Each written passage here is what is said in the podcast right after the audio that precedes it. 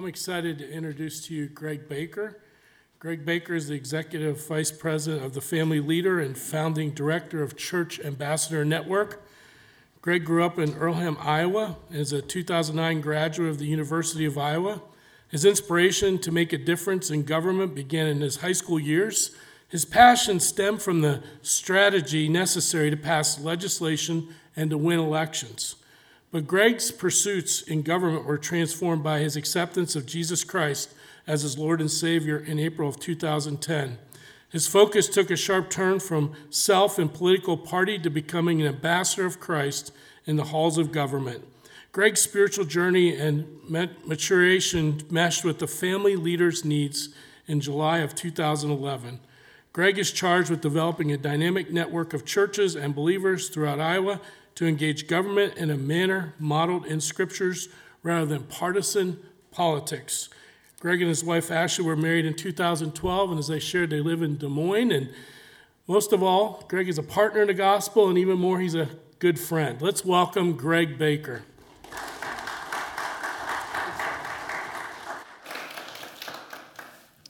Good morning. Good morning. Good to be with you all in the Quad Cities. I, uh, I make it out here almost monthly. This is such an important community in our state. And uh, I don't say this often, but it's not that I have favorites, but I, I, do have favorites in the state. There, there are towns I prefer to visit more than others. This is one of the towns I prefer to visit. You guys got a great community here.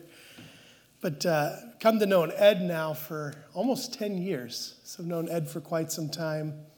Um, Ed's a great man. You guys got a great church here. You're very, very blessed. So, um, something I'm going to challenge you all to do with me today is we're going to take off our American hats. We're going to try not to view government through the lens of our American experience. But our goal today is really to try to view government through the lens of scriptures. And what you're going to find is the, God, the Word of God has so much to say about government, and the Word of God makes all of us uncomfortable. So some of your political beliefs could be challenged here this morning, because that's what the Word of God does. That's what happened to me oh, a little more than 10 years, I see 11 years ago now when I came to know Christ. Everything I thought I believed about everything relationships, finances, government was transformed and turned upside down. And like the rest of you now, I'm a work in progress. I remember going to the um, Billy Graham Association in Charlotte. There's uh, the Reverend Billy Graham and his wife are buried there. And uh, the wife on the tombstone said that uh, it says, Work complete, thank you for your patience. and uh, she got that when she was driving down the road with Billy and she saw this in a construction zone. And she said, Billy, I want that to be on my grave. And it's so true, so true. Work is complete. Thank you for your patience. But um, let's start in a word of prayer. I'm going to share a little bit about myself, and I'm going to share what the Lord's taught me in government. And then the next session, I'm going to kind of talk about what I, when in the 1045 class, and really go into what I do at the Capitol here in Des Moines and what we're teaching other states to do. Lord willing, someday, Springfield, Illinois. But God, uh, but God, thank you so much for this opportunity just to gather here at Pleasant View Church, God. I just thank you so much for this church. Thank you, God, just how you've used the people here, God, for many generations. We pray for generations from now that this church will still be reaching the people of this region. We pray that'll be true all the way until the point of your return. We pray for many in this city to come to the knowledge of you. We pray for the unchurched in this city, God, to find room in this place. We pray for the unsaved to be rescued from the kingdom of darkness, brought into the kingdom of the light in this place. We pray the saints of this city would grow in maturity. But God, we take confidence here today that the good work you've begun in us, you will bring to completion. We just pray us all in the name that makes that possible. That's the name of Jesus Christ. Amen. So, my wife's joining me here today, Ashley. And uh, yep, we do reside in Des Moines. Ashley's a graduate of Drake University, so we actually live in the Drake neighborhood. If you've all heard of Drake before, it's uh, fun. It's one of the older neighborhoods of Des Moines, it's got a lot of life coming into it. Um, we both came to know Christ at the same church, Walnut Creek Church in Des Moines. Um, Ashley, while she was attending Drake University, me one year after I graduated from the University of Iowa. Uh, believe it or not, the University of Iowa is not pumping out the gospel. That's not something they like to highlight there. But there are many wonderful ministries there that are, though, many that are. One year after I left this, the Salt Company started there, and I just met with them recently. They have over 1,500 members in the SALT network now at the University of Iowa. That's on top of the other ministries that already exist. And so the Lord is even working in Iowa City, yes. But uh, yep, Ashley and I do not have kids. Um, we are in the adoption process right now with Lutheran Family Service. Uh, Carrie Smith here in this region is the one that assists that. Our, our agency's licensed in Iowa, Illinois, and South Dakota. Ashley's from Western Illinois, Macomb, so uh, Western Illinois University. So her mom spends some time up in Moline from time to time, doesn't she? But uh, our dog Maddie's in the car, so there's an animal that's whining in the car. That, that's our dog. We went up to Pikes Peak yesterday and we had to take her with us. We would just... And uh, the next photo you see on the right, that's our community group at Walnut Creek Church. Ashley and I lead a community group. We have about 30 folks in their low 20s and low 30s in that age range. Um, some of them brand new believers, some of them second generation Christians, but most of them first time believers. A lot of, uh, if you ever heard Des Moines University, it's an osteopathic medicine university in Des Moines. We have a number, we're just about five blocks from there, so we have a lot of DOs that attend our community group. So we are, as you all hear with Chuck, we are all under fine medical care in our community group. And Ed talked a little bit about the ministry I work for. I work for the Family Leader Foundation. The Family Leader is uh, into two large entities, two major departments. One's uh, elections and policy. My counterpart, Chuck Hurley, leads that department. They work to help uh, born again believers get elected into state government, as well as they work on public policy in the state legislature.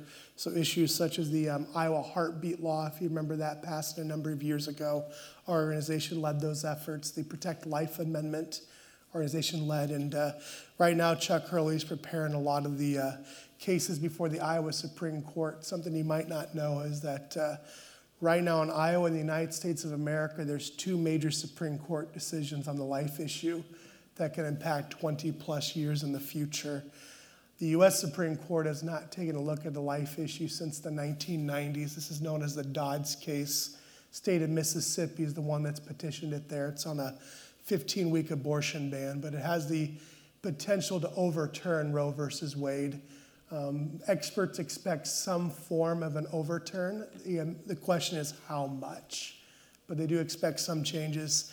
The one in Iowa is called Reynolds versus Planned Parenthood. It's around a 24 waiting period the state of Iowa's law requires. The governor has challenged it all the way to the Supreme Court. The Iowa Supreme Court two, rules, two years ago ruled a constitutional right to abortion. The goal is to overturn that ruling. That's also the reason for the, uh, the amendment. So Chuck Hurley and our team leads that. And I lead the Church Ambassador Network. We're the ministry arm and the family leader. We regularly bring pastors to the Capitol year round, pouring into our leaders in all three branches of government. And I'll go into more what that looks like after here, but we've seen God do some incredible things. Open doors to people you would never guess being able to pour into the word of people you never imagined, people being close to the word that you wouldn't guess. Our God's not into behavior modification, as we know. But I want to go into an overview of what we're going to be looking at today. First, we're going to take a look in the Bible of what is government. Then we're going to take a look at who is the king. This is very important to understand in scriptures. Um, often, our hindrance to understanding government from the Bible today is every person that leads government in the Bible is a monarch. Sometimes they got a funny name like Pharaoh but they're a monarch. Then we're going to look at Jesus as the shepherd king. That last song choice was fantastic for looking at that. And then we're going to do some practical application. How do we apply this today? So, starting off first, what is government? We're going to take a look at Romans 13. Everyone must submit to the governing authorities, for there is no authority except from God, and those who exist are instituted by God. So then, the one who resists the authority is opposing God's command, and those who oppose it will bring judgment on themselves. For rulers are not a terror to good conduct, but to bad. Do you want to be unafraid of those who are in authority? Do what is good, and you will have its approval. For government is God's servant for your good. But if you do wrong, be afraid, because if it does not carry the sword for no reason, for government is God's servant, an avenger that brings wrath on the one who does wrong. Then 1 Peter 2 13 through 14. Submit to every human authority because of the Lord, whether to the emperor, and this is Nero, as the supreme authority, or to the governors as those sent out by him to punish those who do what is evil and to praise those who do what is good. So, what is government? It's an institution of God's. It's remarkable to think about, but, but God instituted it. It was not the original plan of creation. God originally dwelled here, and God was king, and God was to rule it. It's a result of sin. When God left the world, sense of order left with him. And what God gave us as human creation is government as a sign of his grace to bring some form of order on this side of eternity. The worst form of government in the world is not communism, it's not Nazism, it's not any of those things that we can think of in history. It's anarchy. People completely left to their sin nature unchecked. That's the worst form of government. And go- government, like the church, takes many different forms. Think of all the different forms the church takes in the city, where all the different people are worshiping this morning. God's government is in monarchies, it's in oligarchies. And you look at the Bible, when God chose a government outside of himself for the people of Israel, he chose a monarchy, right? It's in constitutional republics, it's in democracies, it takes so many different forms. But at the end of the day, it's God's institution, a gracious gift that he gave to people. When we get into heaven, we will not have popular elections. We will not be taking approval ratings. Jesus will be king forever. Amen. There is no heir because there doesn't need to be an heir. What is government? It is an institution of justice. Its purpose is to punish evil, reward good. And how do you determine good and evil without God? You can't. That's why it's a heavenly institution. That is why the kings of old have always relied on guidance from the Lord's people whether it be the church in today's context, we think of men like Joseph and Daniel, who have been key strategic advisors to kings throughout history. And God, to this day, has advisors to kings all around the world, giving them guidance to what is evil and what is good. And kings all around today, just like they did then, some of them listen to them and some of them don't. But regardless, government's job is justice. And how important is justice to God? We look to the cross. It mattered enough that Jesus had to die. God could have not just simply forgiven our sins. That's against his character. It could not be that simple. God is merciful and he desired to forgive our sins, but God is also fully just. Sin had to be dealt with. It's against his character. So the justice of God was poured out on the cross. Justice is an essence of his character and who he is. And he displays his character throughout creation. The character trait of justice is displayed in government. So when we as Christians say government doesn't matter, we're telling God justice doesn't matter.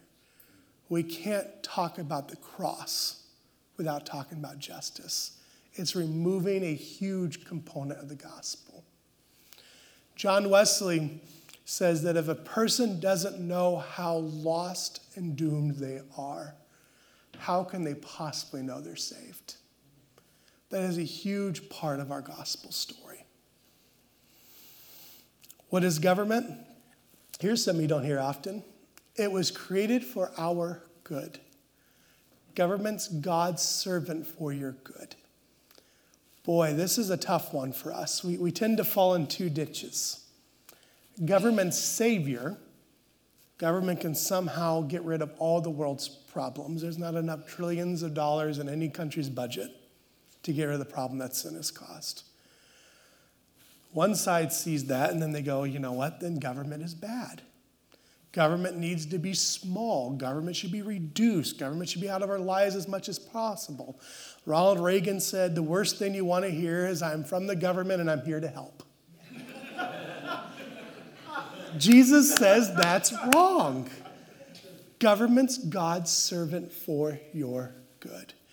And what you're often seeing is you got two political parties in America today raging from those two ditches.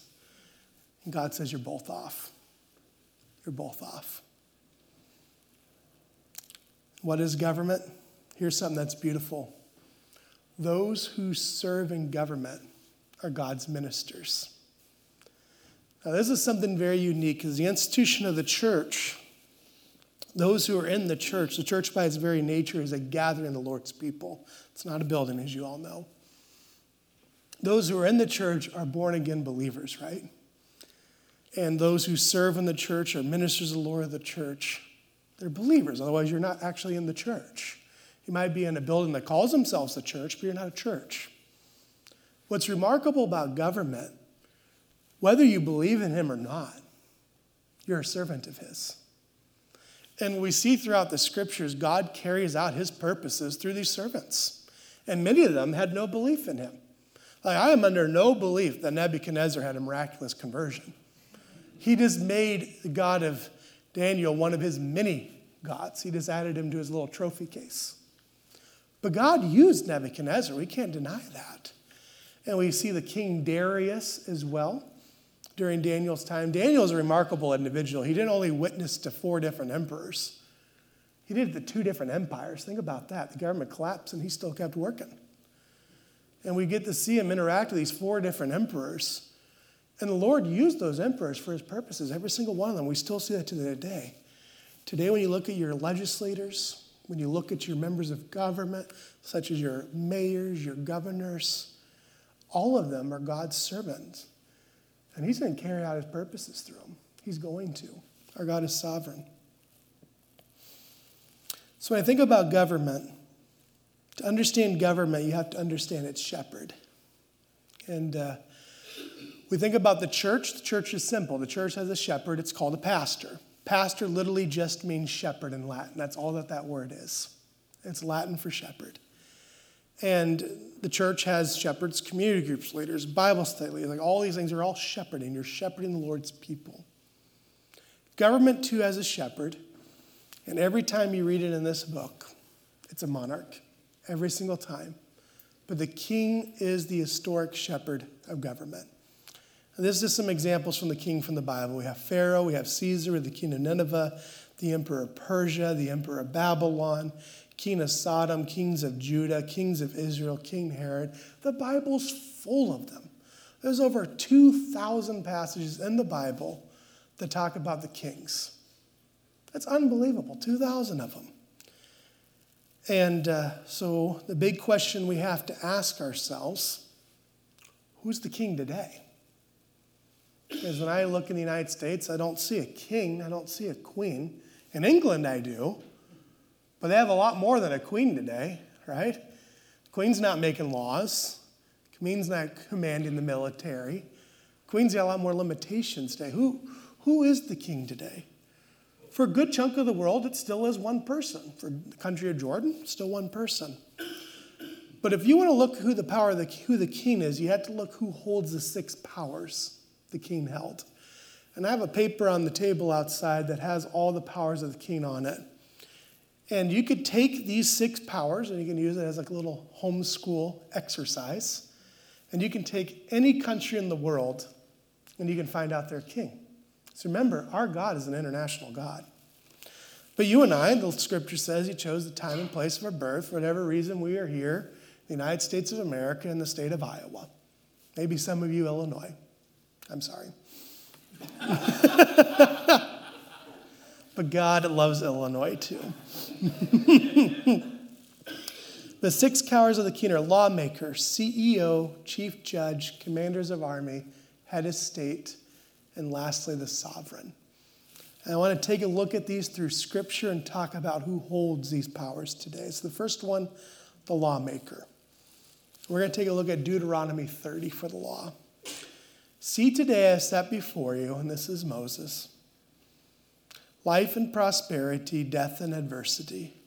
For I'm commanding you today to love the Lord your God, to walk in his ways, and to keep his commands, statutes, and ordinances, so that you may live and multiply, and the Lord your God may bless you in the land you are entering to possess.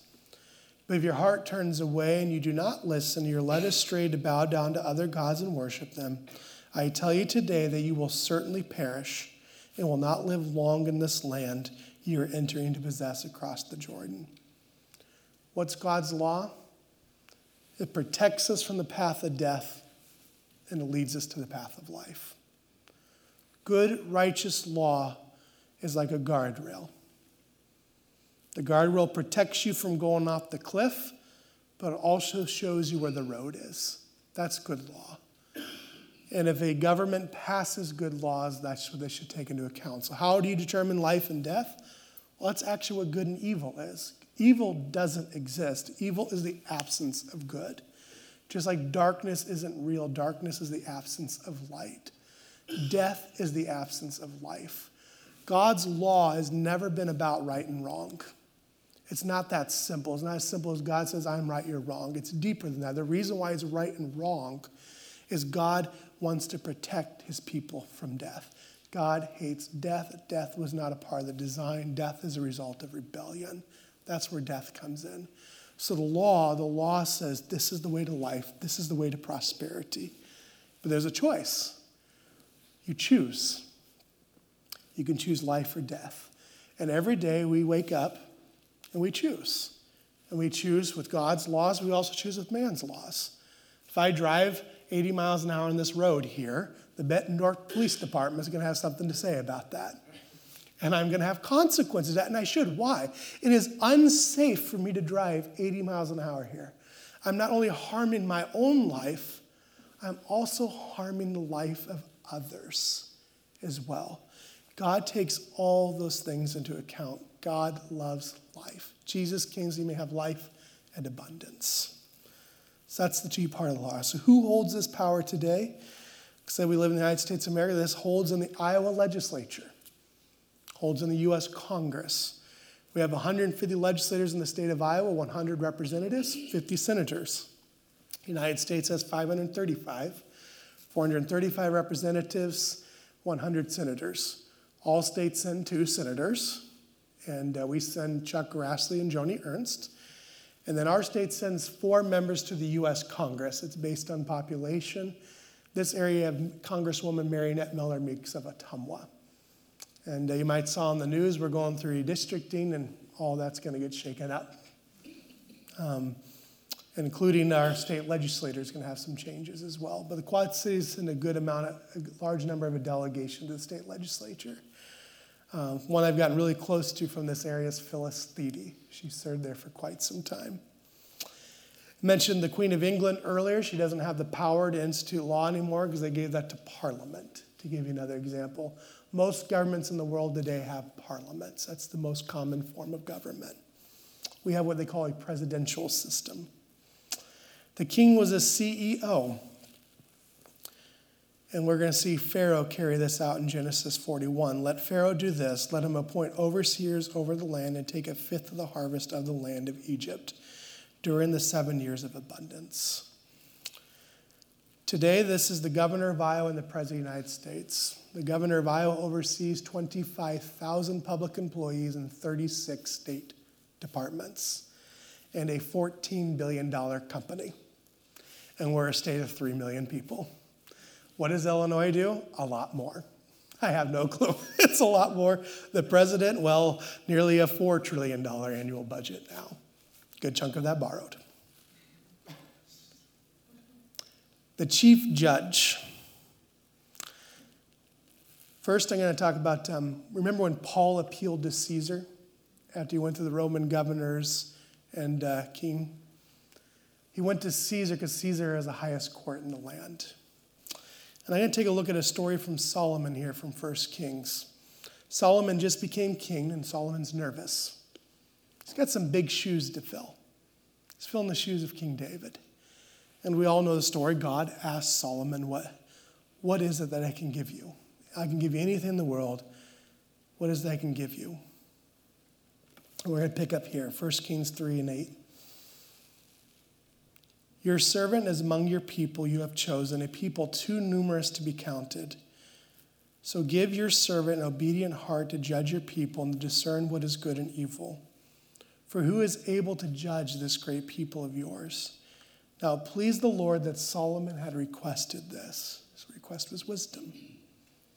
So God said to him, Because you requested this and did not ask for long life or riches for yourself or the death of your enemies, but you ask discernment for yourself to understand justice. I will therefore do what you have asked. I will give you a wise and understanding heart. So there has never been anyone like you and never will be again. In addition, I will give you what you have asked for, both riches and honor, so that no man in any kingdom will be your equal during your entire life. Solomon's biggest concern was could he issue the judgments that his father David did? There's a lot of pressure. You see, when you're on the court of appeals and you mess it up, there's a court above you that can fix it, right? Well, you're at the county court level down Scott County Courthouse and you mess it up, there's another court that can fix it. But when you're the last court and you mess it up, it's just messed up. But with justice, remember, justice has the power to take a life. We no longer have the death penalty in Iowa. Why? We messed it up too many times. That's why. Neither does Illinois. Illinois messed up six times and they put a pause on it. When you mess it up, you could take an innocent life. Or you throw an innocent person in jail for 10 years. You still had a great impact on their life, right? There's a lot of pressure to being a judge. Because when it's done, it's done. Solomon felt that. God, give me wisdom. Give me wisdom for I can bring proper justice on these people. And he did. In 1 Kings 10, Solomon's getting a visitor, the Queen of Sheba. And the queen, she, she came to see something in particular. She came to see Solomon's wisdom. Why? Word was spreading around the world about this king that always made perfect judgments. Solomon always got it right. So she came and she wanted to see Solomon. And she said to the king, the report, I heard in my own country about your words and about your wisdom is true. But I didn't believe the reports until I came and saw it with my own eyes. Indeed, I was not even told half. Your wisdom and prosperity far exceed the report I heard. How happy are your men! How happy are these servants of yours who always stand in your presence, here in your wisdom. May Yahweh your God be praised. He delighted in you and put you on the throne of Israel because of the Lord's eternal love for Israel. He has made you king to carry out justice and righteousness. God's eternal love for Israel is being put together with righteous judgment. Good justice as a sign of God's love. And not only is God's eternal love, how happy are your men? How happy are your people? The people rejoice when the righteous rule, the scripture says. People rejoice when justice is served. Nothing makes a city more unsettled when a guilty person is set free or an innocent person is unwrongly locked up. We long for justice. Even in our fallen nature, we know it's true because we are created by a just God. And the greatest blessing in the world anyone can have is a government that's just. Who holds this power today? The Iowa Supreme Court and the United States Supreme Court. They're the final say. Seven judges in the Iowa Supreme Court, nine judges in the U.S. Supreme Court. U.S. Supreme Court is appointed by the president, confirmed by the United States Senate. Iowa's is much more complicated. We have a, um, a judicial nominating commission that chooses three individuals for one position, and the governor picks one of the three. How do we get the Judicial Nominating Commission? Half are appointed by the governor, half are appointed by the Iowa Bar Association. And then after their appointment in the first election, they face a retention vote by the people. The people vote yes or they vote no on whether they or not they want them. They vote yes, they stay for eight more years and face an election again. And they vote no, they are removed, and the process starts all over. I hope you all got that memorized. I'm going to be quizzing you at the end of this. the U.S. Supreme Court's a lot easier to get, isn't it? but that's what we do. We stole that from the state of Missouri, so blame Missouri. Commander of armies. This is one that um, I'm very fascinated with the scriptures revealed about a king's heart. We're going to take a look at King David here for commander of armies. 2 Samuel 18:2. And David sent out his army, one third under the command of Joab, one third under the command of um, Abishi, son of Zeruiah. Don't judge me on this, I didn't go to seminary. Joab's brother, and one third under the command of Ittai the Gittite. And the king said to his men, I myself will go out with you. I myself will go out with you. This is a good king. A good king led his armies into war. When David got, right before he got into relations with Bathsheba, what does the scriptures record? What happened right before that? While all the other kings were doing what? That's right. While all the other kings were off at war, he stayed home. What we see in 2 Samuel 18, this is not David's typical behavior patterns. Throughout the scriptures, we see David leading with his armies, leading with his armies, leading with his armies. The armies were the most loyal people David had. You think about all those years fleeing from Saul, was the army that was with him. But when David went off the rails, the first thing we see is he is no longer leading his armies. What's happening? David is no longer being a servant minded king. He's no longer sacrificially serving his people. David is now in the heart I am king, you go serve me. I am king. I see a beautiful woman. I am king. I get whatever I want. She gets pregnant. While I am king, we will take care of this. David became what we call a tyrant in that moment. Praise God, he repented afterwards and he's restored, but he became a tyrant. One of the greatest servants that we see in the monarchs, what we see in the kings, is their attitude towards their armies. And as a pattern, we even see this in King David's life.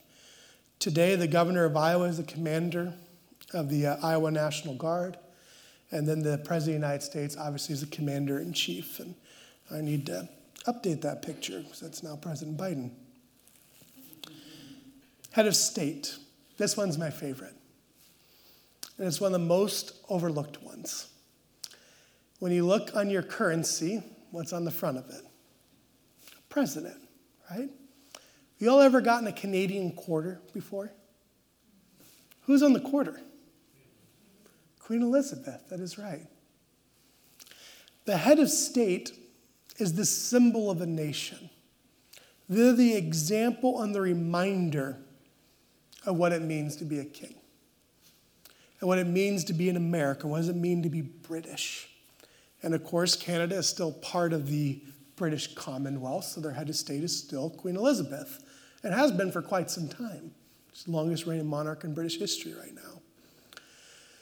A pastor is told, Shepherd the Lord's flock among you, leading by example. They say most of life is caught, not taught. The catching of someone's life is done in the realm of government through the head of state. The very first thing we learn about every single monarch of Israel is what kind of head of state they were. And you'll, if you've read First, Second Kings, or Chronicles before, you'll be used to this beginning. Nadab, son of Jeroboam, became king over Israel in the second year of Judah's, king Asa. He reigned over Israel two years. Nadab did was evil in the Lord's sight and followed the example of his father and the sin he had caused Israel to commit. Every single monarch begins that way. They either walked like his father David or he did not walk like his father David for the kings of Judah. And for every northern kingdom king, he sinned like his father Jeroboam. And what's remarkable by this one scripture, you and I can determine the entire rest of the story. Just by that. We know exactly what's going to happen. Not only do we know what's going to happen with that king, remarkably, we know what's going to happen with the people. The king goes astray. What happens? The people go astray. And there's an incredible recording with King Hezekiah. King Hezekiah brings them back. Then his grandson Manasseh completely reverses everything. Some of the greatest atrocities done in all of Israel were done under Manasseh. It's the same people. And then Manasseh dies, and all of a sudden, Joshua becomes king, or Josiah, excuse me, becomes king. And it's the radical change from monarch to monarch. What is happening here? It's their example. Their example. The sin he had caused Israel to commit. The life and example they live matters. So when someone tells you the character doesn't matter of governing authorities, it matters extremely. The scriptures attest to it. And not only for the Israeli kings, take a look here in this book of Jonah. When the word reached the king of Nineveh, he got up from his throne and took off his royal robe, put on sackcloth, and sat in ashes. Then he issued a decree in Nineveh By order of the king and his nobles, no man or beast, herd or flock is to taste anything at all. They must not eat or drink water. Furthermore, both man and beast must be covered with sackcloth. He must call out earnestly to God. Each must turn from his evil ways and from the violence he is doing. Who knows? God may turn and relent. He may turn from burning anger so that no one will perish. Then God saw their actions. They had turned from their evil ways, so God relented from the disaster he had threatened to do to them, and he did not do it. What's remarkable, this wasn't the heart of Jonah, the prophet of the Lord, that was sent there. We know later in the story he whines because God relented. It was the king. This wicked king, where God was angry enough that he's getting ready to judge the nation. So we think about what we learned from Israel. This king's probably given a really bad example. He's an unrighteous man himself, but it's the king. The king that hears judgment's coming, he takes off his royal robes. What is that showing? It's showing humility. He repents in ashes. He's leading by example. Then, after doing it himself, he asks the people to follow. He asked the people to follow. And they did. And God relents. He didn't do this by law, He didn't do this as a CEO, He didn't send out His armies and require it. He did it as the head of state. The head of state's a crucial, I think, actually the most important position of government. It greatly impacts a nation. King George VI of England. This is Queen Elizabeth's dad. Winston Churchill credits King George VI as the person who's most responsible for winning World War II. And here's why. When bombings began in London, King George VI was asked to leave Buckingham Palace, and he stayed. He says, If I'm going to require Londoners to stay and be resilient, what message does it get sent to them if their king leaves? It shows all hope is lost. And when the bombings were getting out of control, and it looked like London would be lost, and it looked like the Germans were going to invade Britain and it was over. The king had these posters printed. You've probably seen them in pop culture. They're from 1940s. It says, keep calm and carry on. He says, now I want you to print these posters. He had 20,000 of them printed. He says, don't post them. Don't post them. This is when you're going to post them when the German army is 20 miles outside of London and we're about to surrender our city. I want this to be my final message to the people because the Germans are going to kill me. And you see the crown, it means an official message from His Majesty. And he says, This is why I want them to remember when it seems like all hope is lost, when it seems like darkness is won, you keep calm and carry on. He never had to display them. The Germans never did invade England. You know how that story ends. And they found these in the 1990s, displayed away in an old war propaganda room. And it's been a pop culture saying ever since. But that message is actually a message of a head of state, inspiring his people to persevere in the war. Head of state matters. Today, the governor of Iowa holds that position, and the president of the United States. Theodore Roosevelt famously called it the bully pulpit, the pulpit of the nation. Character matters extremely in the White House. Don't let anyone tell you differently. You're the Lord's salt of the earth. Character matters in the White House. The sovereign. This is what the king of Syria, of um, King Cyrus of Persia says, "The Lord, the God of heaven, has given me all the kingdoms of the earth." Who ultimately owns the place? That's what sovereign means. The king today in the United States of America is we the people. That's how our Constitution starts. We are the ones who ultimately own our government. That's why every two years we vote. That's why we exercise our sovereignty. But we don't get to pass laws. I didn't get to set the speed limit here. It's not our face on the front of the money, and you have no control over the military.